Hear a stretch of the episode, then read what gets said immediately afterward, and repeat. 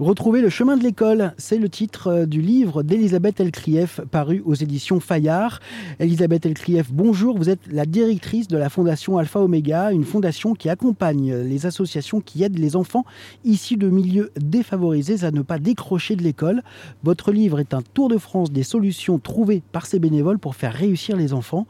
Vous y parlez notamment de l'association Coup de pouce. Qu'est-ce que c'est? Que fait Coup de pouce? Il apporte les prérequis nécessaires à l'enfant pour être capable de suivre en classe. C'est en primaire, un coup de pouce. Oui, c'est entre la grande section de maternelle où on apprend les fondamentaux du langage qui vont être prioritaires et extrêmement importants pour pouvoir être capable de lire et écrire jusqu'aux fondamentaux, donc le, le, coup de pouce clé qui est le programme phare qui permet d'apprendre à lire et écrire, en tout cas, de, c'est faux, c'est-à-dire de, de, récupérer des prérequis pour pouvoir apprendre à lire et écrire en classe encore une fois, c'est vraiment pour pouvoir suivre à l'école. C'est pas pour remplacer l'école, surtout pas. Et ensuite, euh, qui de même permet de développer des compétences euh, en prérequis pour pouvoir être capable de profiter de l'enseignement des mathématiques qui est dispensé à l'école.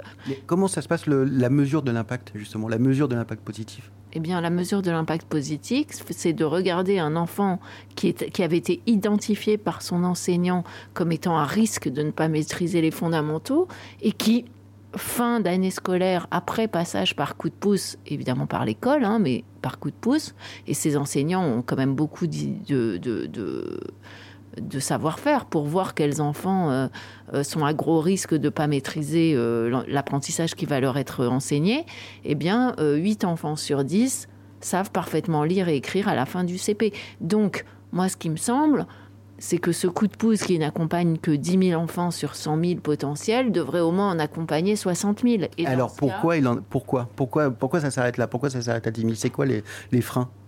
Les freins, c'est plusieurs choses. Alors d'abord, c'est euh, que euh, le premier, c'est que c'est pas connu. C'est-à-dire qu'en fait, le club coup de pouce, il est mis en place dans le temps périscolaire par les mairies. Donc euh, ça se passe au niveau des communes. Il y a des mairies qui connaissent parfaitement coup de pouce et il y a des mairies qui ne les connaissent pas. La deuxième chose, c'est il y a des enseignants qui dispense l'enseignement de coups de pouce après l'école. Il y a, il y a des animateurs qui sont embauchés par la mairie pour dispenser le club coup de pouce. Eh bien, je pense qu'il y a très peu d'enseignants qui connaissent les clubs coup de pouce.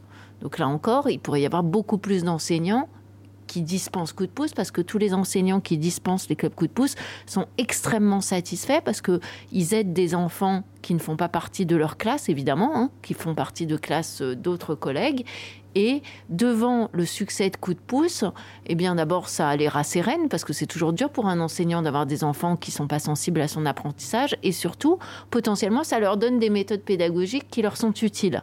Mais est-ce que euh, est-ce qu'il n'y a pas des enseignants aussi qui se disent non j'ai suffisamment de travail comme ça? Bah, ça dépend. C'est-à-dire qu'il y a ceux qui se disent j'ai suffisamment de travail comme ça, et puis il y a ceux qui sont contents de faire des heures supplémentaires, mais qui ont à voir avec leur enseignement et qui leur apprennent de nouveaux euh, de nouvelles façons de faire qui sont adaptées à un tout petit groupe d'enfants qui est très très très très en difficulté parce que le pauvre enseignant de CP, il peut pas organiser l'apprentissage que pour les gens en très grande difficulté parce qu'ils n'ont pas eu certains prérequis qui auraient dû être apportés par la famille, la famille ou le milieu social pour pouvoir être aptes à suivre à l'école.